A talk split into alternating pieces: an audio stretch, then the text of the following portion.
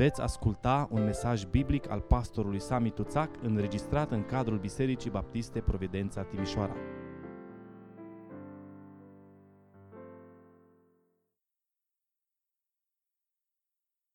Vă invit să deschidem Scriptura în Evanghelia după Ioan, capitolul 13, și vom citi versetele 34 și 35. Vă dau o poruncă nouă. Să vă iubiți unii pe alții, cum v-am iubit eu. Așa să vă iubiți și voi unii pe alții. Prin aceasta vor cunoaște toți că sunteți ucenicii mei, dacă veți avea dragoste unii pentru alții. Amin. Doamne, stăm în fața cuvântului Tău, în fața poruncii din cuvântul Tău și te rugăm, vorbește-ne, Doamne, din nou în seara aceasta. Atinge fiecare fibră a ființei noastre și mai ales, Doamne, dă-ne puterea să iubim așa cum Tu ne-ai iubit. Amin. Vă rog să luați loc. Așa cum deja am spus-o în introducerea acestei seri și cred că până și copiii sunt conștienți de asta, uh, seara de Joia Mare este plină de semnificație. În același timp, este plină de învățătură, pentru că Domnul Isus a dat unele dintre cele mai frumoase, cele mai extraordinare învățături, învățături cu valoare de testament, au fost date în seara aceea. Dar seara de, seara de Joia Mare este plină de dragoste. În Joia Mare sau Joia Sfântă, cum îi se mai spune, din anul acesta nu mi-am propus să vă provoc să ne concentrăm prea mult pe evenimentele din ziua aceea, doar am survolat așa puțin, ci pe două versete fundamentale în contextul mai larg al narațiunii despre spălarea picioarelor pe care Ioan o descrie atât de, de frumos și de plastic în capitolul 13. Când uh, ne gândim la Isus, cred că celor mai mulți dintre noi ne-ar fi greu să ne imaginăm lumea fără El. Nu știu dacă ați încercat așa să vă opriți în loc zilele astea și să vă gândiți puțin, având în minte toată istoria omenirii, cum ar fi arătat lumea fără Isus. Spunea cineva, viața lui a adus o trezire în vastul ocean al umanității. De fapt, frumusețea persoanei lui Isus se vede în fiecare domeniu al demersului uman, fie că vorbim de artă, fie că vorbim de literatură, de religie, de justiție, de orice vreți. Lumea fără Isus ar fi groaznică. În același timp, lumea adesea acuză biserica că nu arată ca și cel ce pretinde că îl urmează. Nu arată ca și cel pe care pretinde că îl ascultă. Mai mult, există unii și fiecare dintre noi am avut experiențe de genul acesta. Există unii oameni care folosesc asta ca și scuză ca să nu-L urmeze pe Isus. Voi vorbiți despre Isus, dar nu sunteți ca Isus, spunea Gandhi. Mahatma Gandhi spunea dacă creștinii de astăzi, din vremea mea, ar fi ca și Isus, eram de mult creștin. Sigur, avem aici de-a face cu o eroare de logică. Nu poți afirma că dacă unii creștini au eșuat sau eșuează în a fi o bună mărturie, problema este creștinismul. Sau, mă rog, unii ar fi în stare chiar să spună că Hristos este problema. Domnul Isus, în ajunul răstignirii Lui, a dat două porunci. Și în seara aceea de Joia Mare ne-a lăsat două mandate, două porunci. Primul dintre acestea este cel asupra care aș vrea să ne concentrăm. Prima poruncă sau primul mandat să ne concentrăm în seara aceasta, dar de asemenea vreau să leg de al doilea mandat, de a doua poruncă. Prima lui poruncă a fost să vă iubiți unii pe alții, așa cum v-am iubit eu. Așa trebuie să vă iubiți și voi unii pe alții. De asemenea, însă, în aceeași seară, Domnul Iisus a dat o a doua poruncă și a spus să faceți aceasta, adică să participați împreună la cina Domnului. Să faceți aceasta în amintirea mea. Acolo, la masa de Paște, le-a spus asta. Acolo, la masa de Paște, a fost ocazia pentru Isus de a învăța pe ucenici că El este mijlocitorul noului legământ, că mântuirea de acum nu va mai fi prin sângele unui miel care a fost luat și apoi ă, cu isop care era într-un buchet, așa se dădea pe ușiorii ușii. Ci mântuirea va fi de acum prin sângele lui Hristos. Trupul mâncat, el spunea, acesta este trupul meu, trupul mâncat nu va mai fi cel al unui miel fără cusur, ci al mielului lui Dumnezeu, cel fără de păcat.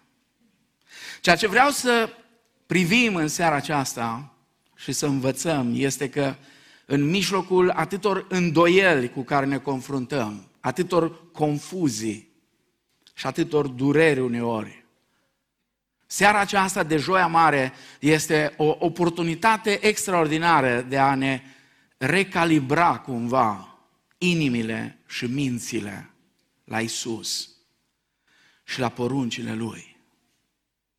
Iar o astfel de rededicare poate deveni un agent de reînnoire pentru biserică într-o cultură extrem de sceptică, cum este cultura în care trăim noi astăzi, cultura în care cresc copiii noștri, cultura cu care ei se vor confrunta.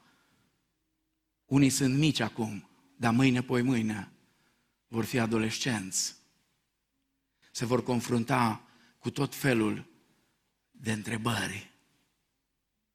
În inima acestor două porunci din acea seară de joi, pe care o numim joia mare. Porunci care fac parte din inima credinței noastre. Se află ceea ce aș numi în seara asta datoria iubirii. Datoria iubirii. Când te gândești la cele două cuvinte, datorie și dragoste, sunt ca apa și uleiul. Nu prea ai cum să le amesteci. Pentru că datoria e datorie. Porunca e poruncă. Când e poruncă, acolo nu e vorba de ce simți, de sentimente uh, și așa mai departe. Sau de emoție. Sau de iubire. Porunca e poruncă, ea trebuie împlinită. Pe de altă parte, dragostea pare să nu aibă nicio datorie. Iubim pentru că iubim. Dacă te-aș întreba în seara asta, frate, de ce îți iubești copiii? Pentru că iubesc. De ce îți iubești soțul sau soția? De ce îți iubești pe cei dragi? De ce îți iubești părinții? De ce? Pentru că iubesc. Și atât. Dar o poruncă, o poruncă, cere celui care primește porunca să-și asume o îndatorire. Și asta aș vrea să medităm un pic în seara asta înainte de a ne apropia de masa Domnului. Asta aș vrea să învățăm despre datoria iubirii. Tu și cu mine. Noi toți, ca și copii al lui Dumnezeu, avem această datorie. Datoria aceasta este în totalitate legată de iubire. De fapt, un astfel de amestec de dragoste și datorie este ceea ce vedem în întreaga Scriptură. Acum, aș vrea să luăm în considerare trei afirmații despre datoria iubirii. Și foarte, foarte pe scurt să privim la fiecare dintre ele. În primul rând, datoria iubirii este reflexivă, adică este predispusă la reflexie, la meditație. Și seara asta este o seară a meditației, a reflexiei. Numai că ca să poți reflecta, ca să meditezi la dragostea lui Dumnezeu, la iubirea cu care Iisus ne cere să ne iubim unii pe alții. Asta cere să fi experimentat viața lui Iisus în propria ta viață. Când Isus a dat porunca aceasta să vă iubiți unii pe alții cum v-am iubit eu, a dat-o unor oameni care au experimentat deja iubirea Lui. Nimeni care nu l-a experimentat pe Hristos. Nimeni care nu-L are pe Hristos în viața Lui nu are cum să înțeleagă asta. Nu are cum să experimenteze ceea ce spune Isus aici.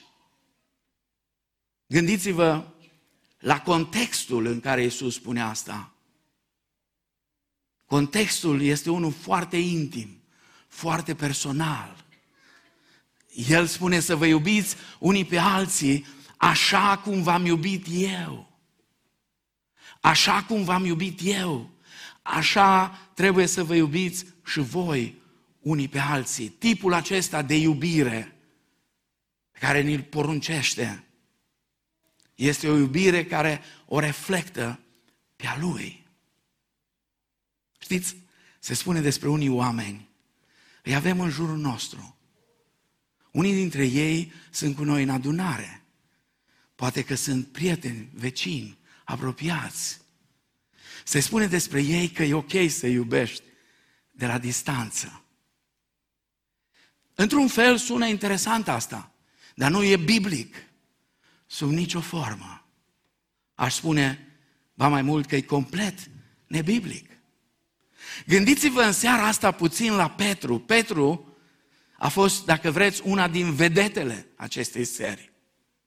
Petru a fost cel care, atunci când Isus a apropiat să-i spele picioarele, a spus, Doamne, pe mine nu! Nu-mi speli tu mie picioarele. Și apoi când Isus le spune, în noaptea asta toți veți găsi în mine o pricină de potignire. Petru spune, sigur că da, ăștia toți sunt în stare să facă asta, dar nu eu. Credeți că ceilalți ucenici erau foarte bucuroși să-l vadă pe îngânfatul ăsta, cum se dădea el mare, cât o să fie el de credincios. Îngânfat, lăudăros, impulsiv. Ăsta era Petru. Numai că noaptea aia spre dimineață, Petru cel arogant s-a făcut mic, mic, mic, mic, mic, mic de tot. Mic de tot. și a ajuns chiar să spună nu-L cunosc.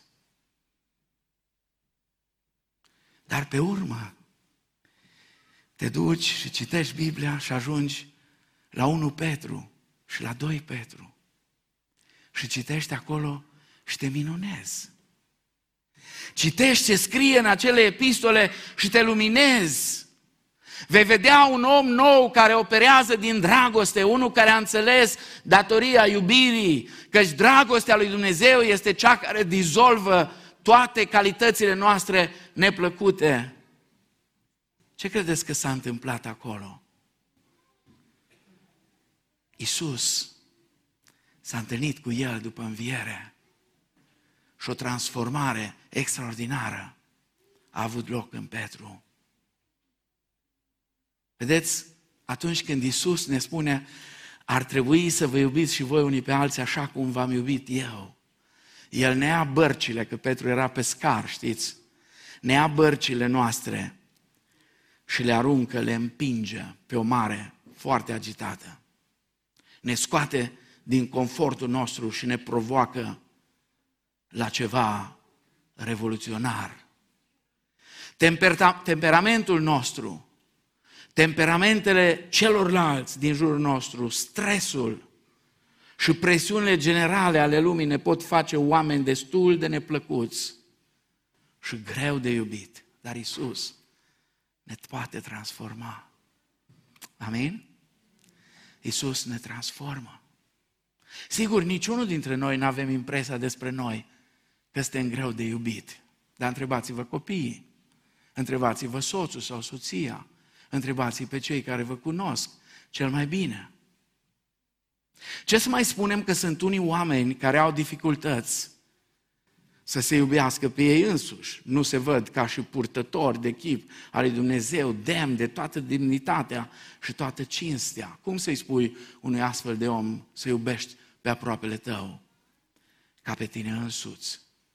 Ce să faci cu astfel de oameni care sunt oameni triști? Sigur, astfel de persoane descurajate niciodată nu vor putea iubi într-un mod sănătos dacă nu se întâlnesc cu cineva care să le arate dragostea adevărată. Să vă iubiți unii pe alții, spunea Isus, cum v-am iubit eu.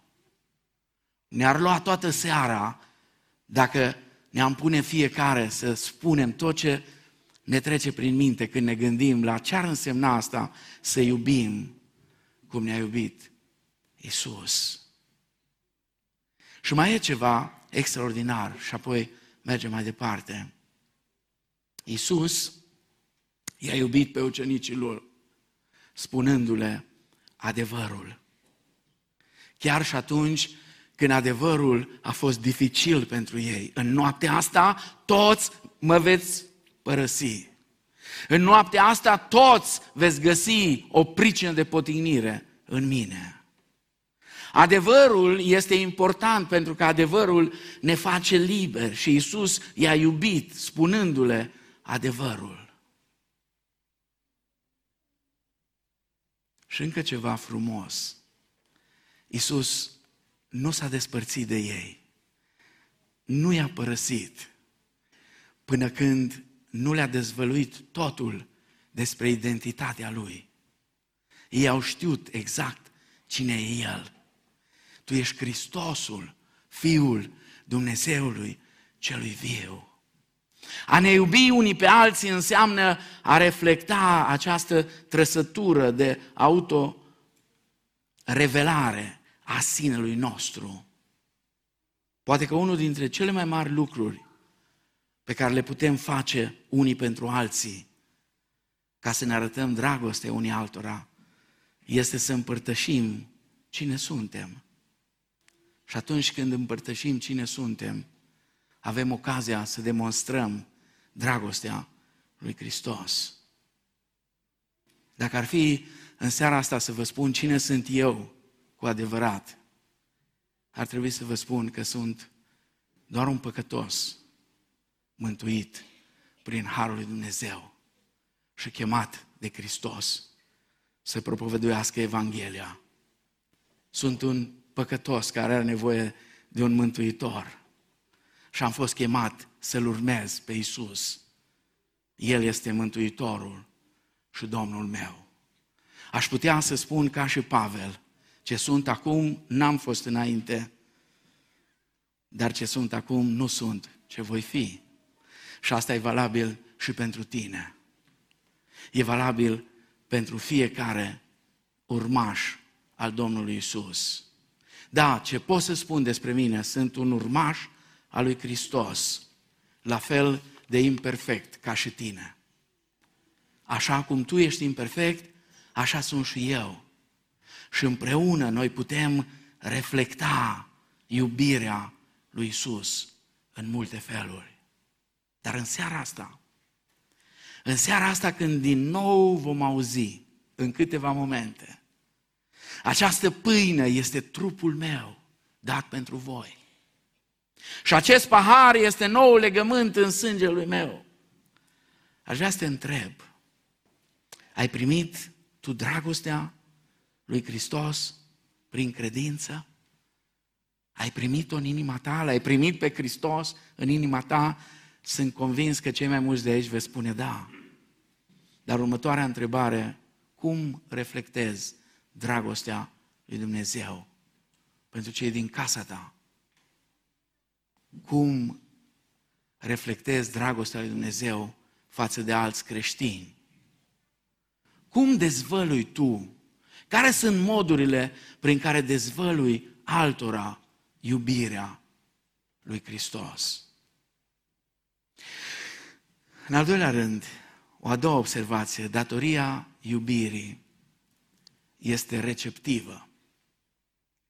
O asemenea dragoste este o dragoste care nu ne lasă să stăm inactivi. O asemenea dragoste este o dragoste care ne cheamă să facem ceva. Evenimentele din acea noapte lungă și grea ne provoacă la câteva alegeri semnificative pe care le avem de făcut. Și lucrul acesta subliniază din nou afirmația lui Isus că trebuie să ne iubim unii pe alții. Viața Domnului Isus, moartea, suferințele Lui, jertfa Lui, cer întotdeauna un răspuns. Noi trebuie să răspundem întotdeauna persoanei lui Isus. Trebuie să răspundem pretențiilor lui de a fi Mesia, Fiul lui Dumnezeu. Când a fost întrebat în față, ești Fiul lui Dumnezeu, el a pretins, până atunci a tăcut, n-a spus nimic. Dar în momentul acela a răspuns și a spus, da, sunt. Da, sunt. Ba mai mult, cu puțin timp înainte spusese, eu și Tatăl suntem una. Dar care e răspunsul tău la asemenea pretenții? Dacă credem că Isus este Dumnezeu, atunci singurul răspuns sănătos care îl putem da este să ne închinăm înaintea Lui. Să ne aducem trupurile, spune Apostolul Pavel, ca o jertfă vie, sfântă, plăcută. Aceasta va fi din partea voastră, spune el, o slujbă logică, duhovnicească. Iisus a mers la cruce. Am cântat despre asta în seara asta. Simbolistica care o avem aici în seara asta ne amintește în mod special adevărul acesta. A murit și apoi a înviat a treia zi și a fost văzut. S-a întâlnit cu mai mulți oameni și Apostolul Pavel spune în Corinteni că la un moment dat s-a întâlnit cu peste 500 de oameni. Care e răspunsul tău și al meu? Ne-am obișnuit ca în săptămâna mare, ca atunci când sunt sărbătorile acestea extraordinare, să sărbătorim doar, să celebrăm și nu e rău. Dar provocarea din seara asta este să medităm și să dăm răspunsuri adecvate acestor provocări. Trebuie să ne punem din nou întrebarea ce vom face cu porunca lui Isus de a ne iubi unii pe alții. Sigur, iubirea aceasta este mai mult decât o iubire metafizică sau teoretică sau conceptuală. Uitați-vă la Isus, ce iubire! I-a spălat picioarele lui Petru, care s-a lepădat, lui Iuda, care l-a vândut. Aceasta a fost o expresie extraordinar de practică a iubirii. Ce ar trebui să facem noi? Sunt adunări, sunt biserici care întotdeauna când vin la cina Domnului sau mai ales într-o seară ca și asta, au un serviciu special de spălare a picioarelor. Sunt chiar adunări baptiste care fac asta. Și personal n-aș vedea nicio problemă, dar întrebarea este, dacă am aduce un lighean aici să ne spălăm picioarele, ar rezolva asta problema? Ar fi asta rezolvarea împlinirii acestei porunci extraordinare? Sau este ceva mai profund? Oare acționăm noi în fiecare zi din impulsul iubirii lui Isus Hristos în propriile noastre vieți? V-ați gândit vreodată că de-a lungul secolelor, tocmai acest răspuns a creat spitale. V-ați gândit vreodată de ce oare spitalele pentru prima dată au fost făcute de biserică? Au creat spitale, case de bătrâni, școli de medicină, facultăți de drept, universități, tehnologie modernă și multe altele. Mai mult, această iubire este cea care unește în căsătorie bărbați și femei creștine, care formează cămine creștine, în care copiii sunt crescuți în dragoste și în învățătura Domnului. Și asta este, dacă vreți, o reproducere fidelă a acestui răspuns al iubirii care trece din generație în generație, cu mulți ani în urmă. Undeva prin secolul XIX, început de secol 20, un tânăr din Scoția avea 18 ani. A încheiat legământ cu Domnul. Și apoi și-a dorit să facă ceva frumos. Vă amintiți de femeia aceea care i-a spălat picioarele cu mir și apoi a șters? Și Iuda, când a văzut, vai de mine, cu banii ăștia se putea face. Și Isus le dă un răspuns ucenicilor care cârteau și ei împreună cu Iuda ea a făcut un lucru frumos pentru mine. Și băiatul ăsta de 18 ani și-a dorit să facă un lucru frumos pentru Dumnezeu.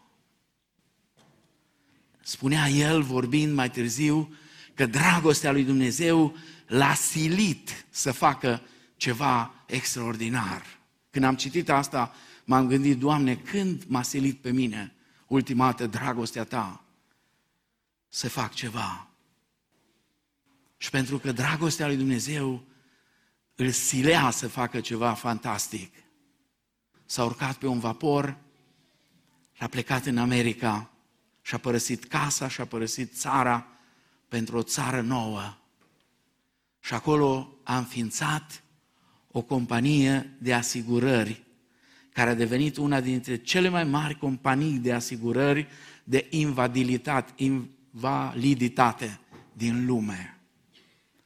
Au fost mii și mii și zeci de mii de oameni care au cunoscut dragostea lui Dumnezeu prin lucrarea pe care omul acesta a făcut-o. A fost o binecuvântare pentru atât de mulți oameni. De ce a făcut asta? Spunea el, dragostea lui Dumnezeu mă silea să fac ceva pentru oameni? Aceasta e întrebarea pentru mine și pentru tine în seara asta. Cum voi răspunde eu acestei iubiri ale lui Dumnezeu într-un mod tangibil, practic, real? Și apoi ce s-ar întâmpla? Ce s-ar întâmpla dacă noi toți am răspunde în moduri simple, clare și practice, iubindu-ne unii pe alții așa cum Hristos ne-a iubit? Cum am avea impact asupra lumii? Trebuie doar să ne uităm la ucenici în primul secol. Parte din ceea ce au făcut ei avem în Scriptură, parte avem în istoria bisericii. Doar atât să vedem cum motivați de dragoste au întors lumea pe dos. Și ultima observație, foarte pe scurt, datoria iubirii este relatabilă, adică poate fi povestită. Dacă vreți, este cel mai bun instrument în apologetică și în evangelizare care îl avem. Nu există un instrument mai bun în apologetică sau în evangelizare decât această poruncă pe care ne-o dă Hristos. El ne-a spus că prin această iubire, o iubire care o reflectă pe a Lui, o iubire care răspunde iubirii Lui, alți oameni ar ști că suntem familia lui Dumnezeu. Prin aceasta, spune El, în versetul 35, vor cunoaște toți că sunteți ucenicii mei. Dacă veți avea dragoste unii pentru alții. Dacă vreți o scuză extraordinară pentru implicarea bisericii în lume, atunci cea mai excelentă scuză pentru a ne implica în fiecare aspect al societății este această dragoste a lui Dumnezeu care ne-a inundat inimile, spune Pavel, prin Duhul Sfânt. Dragoste care El ne-a arătat-o în Hristos. Dragostea este relatabilă. Ea trebuie povestită. Dragostea trebuie să fie purtătorul de cuvânt pentru teologia noastră, pentru credința noastră, pentru convingerile noastre, pentru misiunea noastră.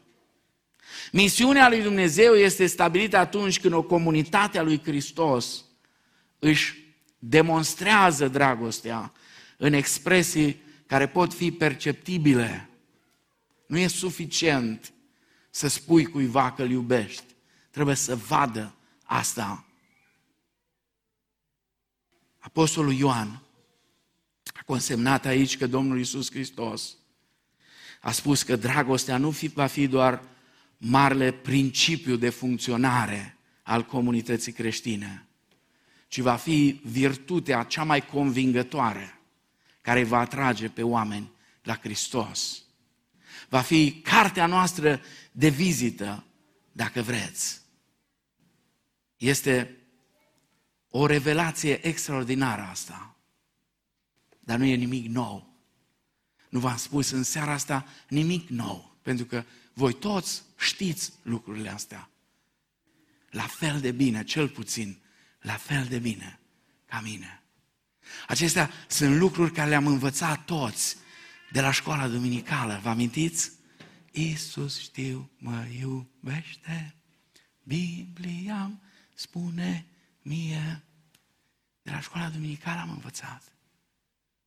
De când eram mici, care am fost, eu n-am fost la școala duminicală. Eu am crescut cu frații și surorile în adunare, dar cu ei acolo am cântat asta. Și am învățat-o. Noi toți știm despre asta. Întrebarea e însă, cât de evidentă este această iubire în viața mea astăzi? Și o altă întrebare care ar trebui să ne frământe, dacă e atât de simplu să ne iubim unii pe alții, de ce nu se vede asta? De ce? De ce? De ce nu vedem mult mai multă iubire? Am stat și m-am gândit zilele astea. Oare s-ar putea ca lucrurile simple să fie cel mai, cele mai grele de făcut, cel mai greu de făcut, cele mai puternice? S-ar putea ca lucrurile cel mai ușor de spus să fie cel mai greu de făcut? S-ar putea ca aceste adevăruri biblice, precum iubiți-vă unii pe alții, să fie cele mai confuze și uneori cele mai dificile lucruri? Vreau să vă spun ceva. Privind la peisajul creștinătății de astăzi din România, ori ne-am pierdut busola, ori ceva se întâmplă cu noi. Dragii mei, oamenii nu ne vor cunoaște după teologia noastră. Dar nu îmi interpretați cuvintele. N-am să afirm vreodată că teologia nu e importantă. E foarte importantă. Însă oamenii nu ne vor cunoaște după teologia noastră. Nu ne vor cunoaște după stilul nostru de închinare. Și din nou, nu vreau să afirm că stilul de închinare nu e important, e foarte important. Dar oamenii nu ne vor cunoaște după asta. Nu ne vor cunoaște după influența noastră. Cine vor cunoaște, adică dacă vreți, vor vedea viața lui Isus în noi, prin iubirea noastră. Prin aceasta vor cunoaște toți că sunteți ucenicii mei, dacă veți avea dragoste unii pentru alții. În câteva clipe, după o cântare, ne vom apropia de masa Domnului. Vom face asta amintindu-ne că trupul și sângele Domnului nostru, Isus Hristos, vorbesc întotdeauna despre dragostea Lui. Iar a primi, a te împărtăși cu pâinea și vinul, care înseamnă trupul și sângele Domnului, înseamnă ai primi iubirea. A veni în seara asta prin credință și a te apropia de masa Domnului înseamnă să te angajezi din nou să-L iubești pe Domnul Isus Hristos, reflectând dragostea Lui în propria ta viață, răspunzând unii altora și relaționând această iubire în moduri tangibile. Aceasta e legea Harului. Aceasta este datoria iubirii. Aceasta e porunca pe care Isus ne-a dat-o în noaptea aceea. Înainte de a spune, aceasta este trupul meu și acesta este sângele meu. Înainte de a spune să faceți aceasta spre pomenirea mea, El a spus să vă iubiți unii pe alții, cum v-am iubit eu. Amin.